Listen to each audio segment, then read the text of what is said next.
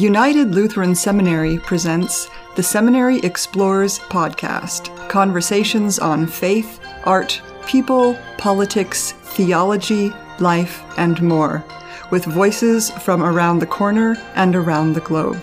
Good day. Welcome to the Seminary Explorers. My name is Nelson Strobert, and my guest today is Andrew Taminger, who is a third year seminarian at United Lutheran Seminary on the Gettysburg campus. Welcome to the Seminary Explorers. Thank you for having me. I'm really excited for this opportunity. Well, I, am looking forward to this conversation.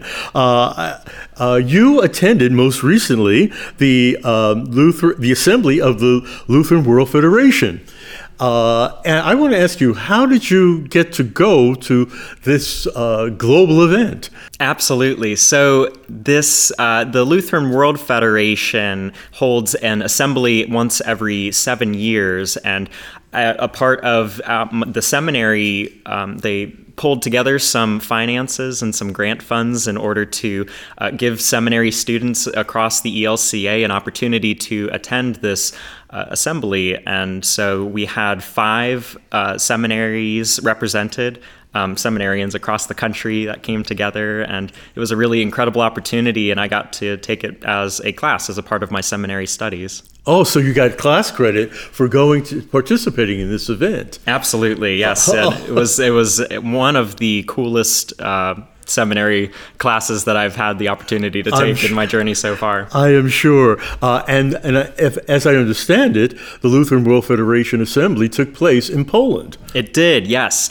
So this year it was hosted in um, Krakow, Poland by the um, Evangelical Church of the Augsburg Confession in Poland. That was our host church. Oh, okay. Yeah, and uh, I, I, can give a little bit of history about the uh, assembly. If well, I'd like to, you know, you know, what is the Lutheran World Federation for our listening audience? Yeah, so the Lutheran World Federation is a communion of Lutheran church bodies from around the world there are 99 countries representing 77 million Lutherans across the world and 150 member churches. It was 149 before this assembly, but the Lutheran Church in Cambodia was recently um, appointed to the status of member church. Oh, okay. And so it's broken down into seven regions around the world, including Africa Asia, Central Eastern Europe, Central Western Europe, the Baltic or Nordic countries, and um, Latin America and the Caribbean, and North America. Those are the seven world regions. And as I said earlier, it's hosted uh, by a uh, member church every seven years, and this is the uh, 13th assembly and we gathered under the theme of one body, one spirit, and one hope which is uh, inspired by Ephesians 4 4, that there is one body and one spirit, just as you were called to one hope of your calling. Okay. Thank you for that uh, uh, brief brief history. Um, how did you prepare uh, for this assembly? Uh, this is something again that happens, as you said, every seven years. Uh, how do you prepare for something like a gathering like that as as a student? You know, it, it's kind of funny that you ask that because I, I really didn't know what to prepare for coming into this experience. We were given resources by the assembly uh, leaders, and they gave all of the delegates in attendance and the visitors. We were we were attending as visitors. Uh, they gave us all um, study guides based on prior assemblies, so that we could look at some of the old um, delegations and right. what what their uh, line items were and what their were that they were voting on. But beyond that, in the study guide and some worship material and just a basic background of Krakow, Poland, we didn't really have a whole lot to go off of. And it was something that uh, you there's really no amount of preparation you can try to to gain to go into an experience like that, it's just something that you need to step in with an open mind to witness how big the church truly is. Oh, okay. You know, this was a global event, and uh, was it a, a, was it in a, were you in an assembly hall or in a church setting, or where did, where did you gather? So we gathered in this large congressional center that was right uh, next to this uh, river. Is this really beautiful, beautiful place in Krakow, and there was a, a 14th century uh, castle, um, Wawel Castle, that overlooked our um, our gathering space. But we met in this huge uh, congressional hall where um, a, a, lot of I'm, I'm, assuming concerts are held and a lot of important um, meetings and and such uh, with to the country of Poland right. Um, gather together, and we we had over a thousand people uh, from around the world who were uh, assembled here, and it was it was really an incredible thing to witness. Uh, we the the visitors we had to sit in the high balcony, and so we were overlooking this huge uh, group of, of delegates who were on the main floor, right. and then they had the panels that were along the front stage. But we were just little um, tiny ants up in the rafters, oh, okay. just over overlooking this huge process that was uh, that was unfolding before our eyes. It was, it was, it was really really cool to witness. Okay, I, I and, and, and, an additional question is: Did you meet other uh, students, seminarians, while you were there from other countries? We did. We didn't have a chance to meet formally uh, with other seminarians from other countries, but the way that the assembly is structured, there's plenty of downtime and plenty of coffee breaks, a lot of coffee breaks for people to just gather and have um, unstructured, informal conversation, and it's through those conversations that uh, that I had the opportunity to talk with with both seminarians from other countries as well as uh, bishops and heads of church from other countries, just gathering in the meal times and in the coffee lines. Oh. and it was uh, it was a very wide spectrum of of people, people. and experiences. Oh, good. Oh, good. Um, uh, as you reflect on uh, your time at the assembly, uh, what might be some of your personal highlights from the event?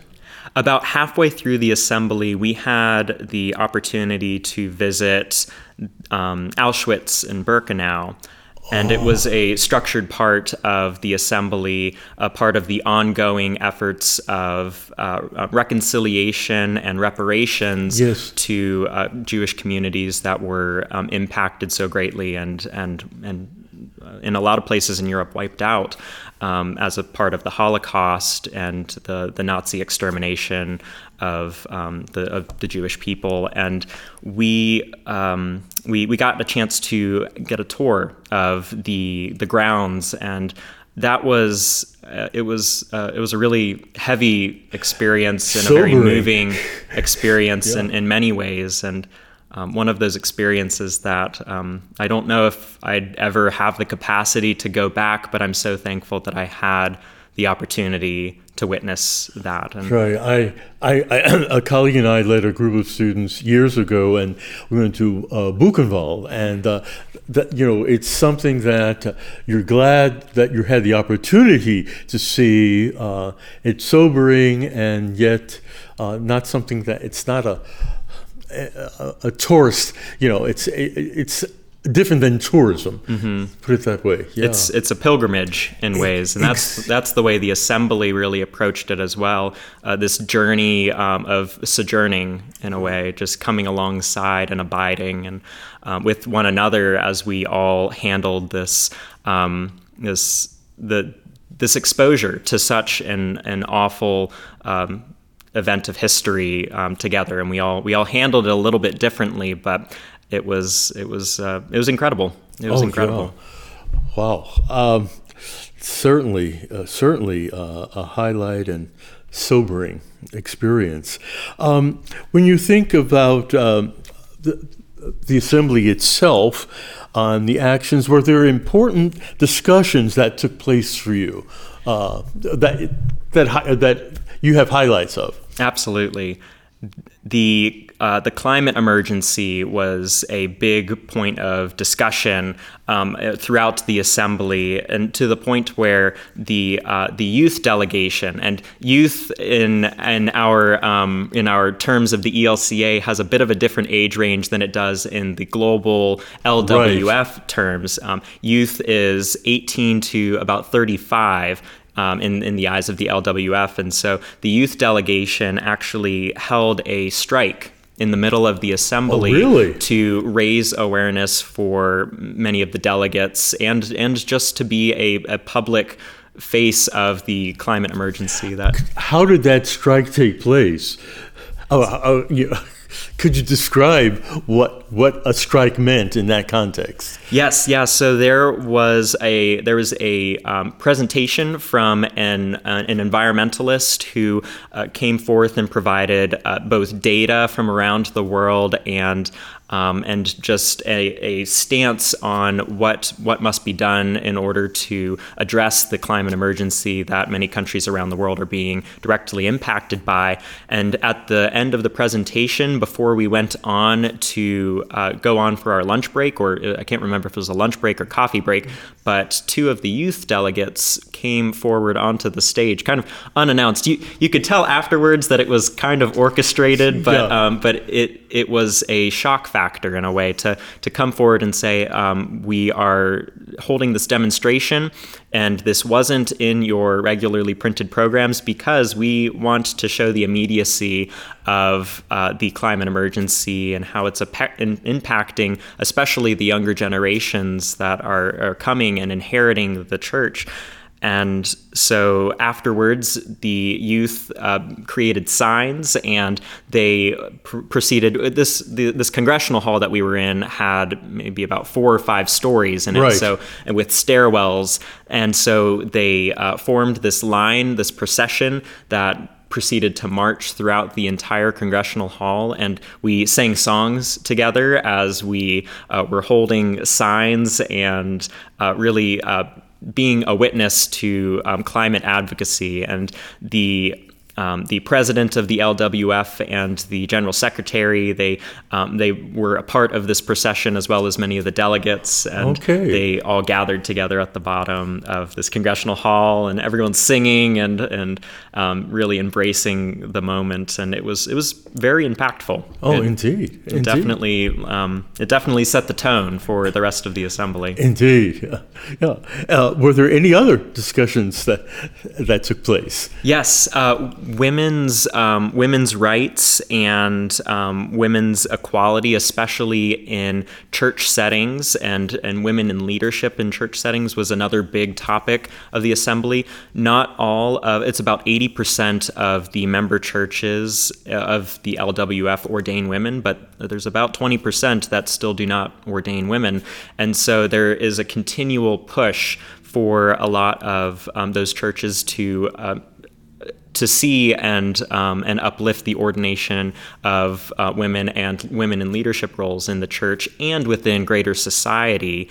And in addition to that, there were also um, topics and um, uh, topics uplifted that recognized um, a lot of disability advocacy ah, and okay. Um, gender justice and uh, and one of the most interesting parts was the centrality of language in the assembly that really um, came up and and okay. what I what, what I mean, by that, that yeah, yeah. is um, there was uh, this quiet pushback against the the dominance of English language within the assembly, in part because uh, English is a second or even third or even fourth language to many of the participants in the LWF assembly. Although it's a widely spoken language, yes. there were many delegations. So we all had earpieces that fed to live translators, and when a delegate came forward to um, speak towards a certain uh, a certain topic or something like that, if they were not speaking in um, in a language that uh, someone could understand or something like that, um, or if they weren't speaking in English, then people could put on their earpieces and listen to a live translator into their native language. And so many of the delegates came forward, and even though they could they could speak English, um, they came forward and spoke in their native language in order to call um, attention to the fact that um, English centrality maybe isn't the best way to uh, conduct a meeting of such a global scale. So Indeed. that was a very um, interesting, um, and it was kind of a wake up call for for me because I I unfortunately only speak English, and I, I, would like to learn more languages, but that was kind of an initial push for me to uh, continue to pursue um, a, a, secondary language. Yeah. Um, and it certainly uh, changes one's worldview. Absolutely. You know, once one goes across the ocean uh, uh, uh to see uh, the differences in terms of language usage. Mm-hmm. That, that certainly uh, is an interesting development that we wouldn't think about within these United States. Absolutely. Yeah, exactly. Uh, were there other tensions uh, that uh, uh, that were exhibited or talked about or or shared? So, since I fall into the age range of being a youth of the LWF, the uh, the topics that the youth were bringing up was, was, something that my mind was immediately gravitating towards. Right. And so something that the youth delegation did bring up was um, was issues of representation. Um, and having younger younger individuals serving on more of the committees that the LWF represents, and uh, not only representation, but also uplifting youth voices within the conversations that were happening, especially regarding um, theology and um, environmental talk and some of the issues that we, we brought up um, um earlier. And so the, the youth uh, continually reminded um, a lot of uh, this is through um, through comments on the floor and through um, passing their own resolutions. Um, they were continually reminding the leadership um, of the LWF that um, that they are still a very powerful voice and and certainly a voice that should be that should be listened to. Right. Uh, you mentioned you mentioned the topic of uh, theological issues. Uh, could you share a little bit of that? Absolutely. So the the LWF uh, it was originally formed in this is kind of going back a little bit to the history, but I'll get back around to okay. the, the, topic of theology. So it was originally formed in um, 1947, and this was um, after World War II and all of the reconstruction that's happening across Europe during that time. And a lot of that was the reconstruction of churches and church communities. And so, uh, a part of the the um, formation of the LWF was humanitarian efforts, but then another part was to create a, a stronger theological. Um, confessing and communal presence of a Lutheran world body. And so the LWF, a big part of what they do is to further Lutheran theological um, standpoints and interpretations. And so they have panels where they will they will come together over a theological um, point of discourse or mm-hmm. something like that, and they will um, they will find ways to articulate that in a way that the world Lutheran Church body and and beyond that in the ecumenical realm as well can continue these dialogues. Oh, okay. Well, thank you for sharing that that that piece, and certainly a part of your theological development. Absolutely, absolutely. Which which leads me to the uh, a question of how do you think your experience at the assembly uh, might help you in your preparation for ministry in the Lutheran Church and in ministry in general? One of the biggest things that the, the Lutheran World Federation Assembly taught me is how big the world truly is. And it's it can be easy to get uh, so so um, narrow-minded in in our scope of ministry and the context of our congregations, but to to see the church on a global scale as a part and to expand the body of Christ to a global scale. And to witness that happening in one room was a really uh, powerful representation of the the full body and the full body of the church on that that global level. And to, to see that and to then articulate that and convey that to others uh, especially in my ministry settings is um, is a really powerful way to expand our scope not only of, um, of what the what the church is but also in the scope of how we can serve our neighbor. It really extends the neighbor to a more global scale, and that was um, a powerful thing to witness. Indeed, um, you've you've been uh, highlighting uh, the, the the role of Lutheranism globally. I want to know was this assembly limited to only Lutherans, or was there a broader representation uh, or uh, more uh, other global voices that you heard? So, uh, a big part of what the the Lutheran World Federation does in its work, and a big part of this assembly, is the ecumenical scope. So, the um, the Lutheran World Federation back in um, 1991, uh, that, that's a significant year with the um, the Joint Declaration on the Doctrine of Justification, right.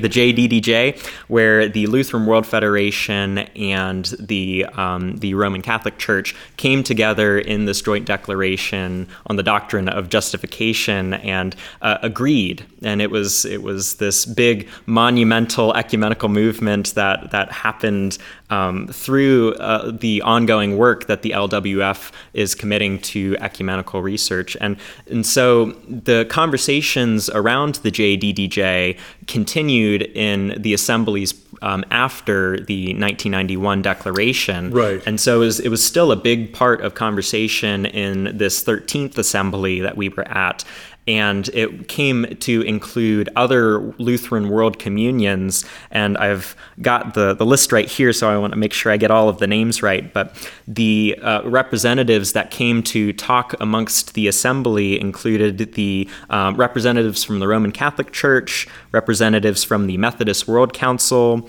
the World Communion of Reformed Churches, the Anglican Communion, the Orthodox Church, and the Pentecostal World Fellowship, which is uh, a very recent development of ecumenical dialogue that the Lutheran World Federation is engaged in. Oh, okay. Uh, with that in mind, um, were there um, important actions taken uh, that were taken by the assembly? Yes, there were uh, a number of resolutions that were passed and that, that concerned both LWF uh, declarations, but also ecumenical declarations, and uh, 17 resolutions in total. And it concerned things of assembly representation, like referring to the, right. to the youth representation that was raised earlier, um, theological commitments to um, ecumenical dialogues, ongoing dialogues right. that uh, go beyond the JDDJ. Um, there was a um, rise of um, advocacy concerning indigenous populations around the world, um, rights for women, people with disabilities, refugees, uh, the climate emergency, and, and lots, lots more within those 17 resolutions. And there were also four public statements that were passed, um, which included the uh, Christian uh, involvement and presence in the Holy Land, which is okay. very relevant with the recent conflicts oh, that we've indeed, seen yes. in, in the Holy Land and it was a, a, widespread condemnation of the violence that is has now exponentially grown within that region, but also a promise of humanitarian support, which we're actually seeing the results of in the LWF's um, actual um, commitment to aid that is now um, helping people within the uh, the Gaza Strip, actually, and. Um, an, another public statement was the um, the ethnic mi- minorities facing oppression in Asia. It was a condemnation of that oppression that was uh, occurring throughout regions, throughout countries um, in the Asian region. And uh, there was a statement on tax justice that was passed and equitable economic practices being called for in countries around the world and um, and of course the the ongoing violence in Ukraine and the uh, promise for humanitarian aid for countries that continue to support refugees from that crisis. Oh, indeed! Wow. Well, I can't believe our time is rapidly ending, and I want to thank you for giving us a highlight and uh, description of the work of the Lutheran World Federation. Absolutely, and you can you can look up more information on the Lutheran World Federation's website. There's a lot more uh, beyond what we've talked about uh, in this in this um, interview. But thank you for your time and for add this opportunity to share more about it. Well, we thank you. My guest today has been Andrew Taminger, who is a third year seminarian at the Luth- at the United Lutheran Seminary, uh, and he's been talking about uh, his participation as a guest at the Lutheran World Federation Assembly in Krakow, Poland. For the Seminary Explorers, this is Nelson Strobert. Have a good day. You have been listening to The Seminary Explorers, a production of United Lutheran Seminary with campuses in Gettysburg, Pennsylvania and Philadelphia, Pennsylvania. We invite you to visit our website at unitedlutheranseminary.edu. All opinions expressed on this program are not necessarily those of United Lutheran Seminary or the Evangelical Lutheran Church in America.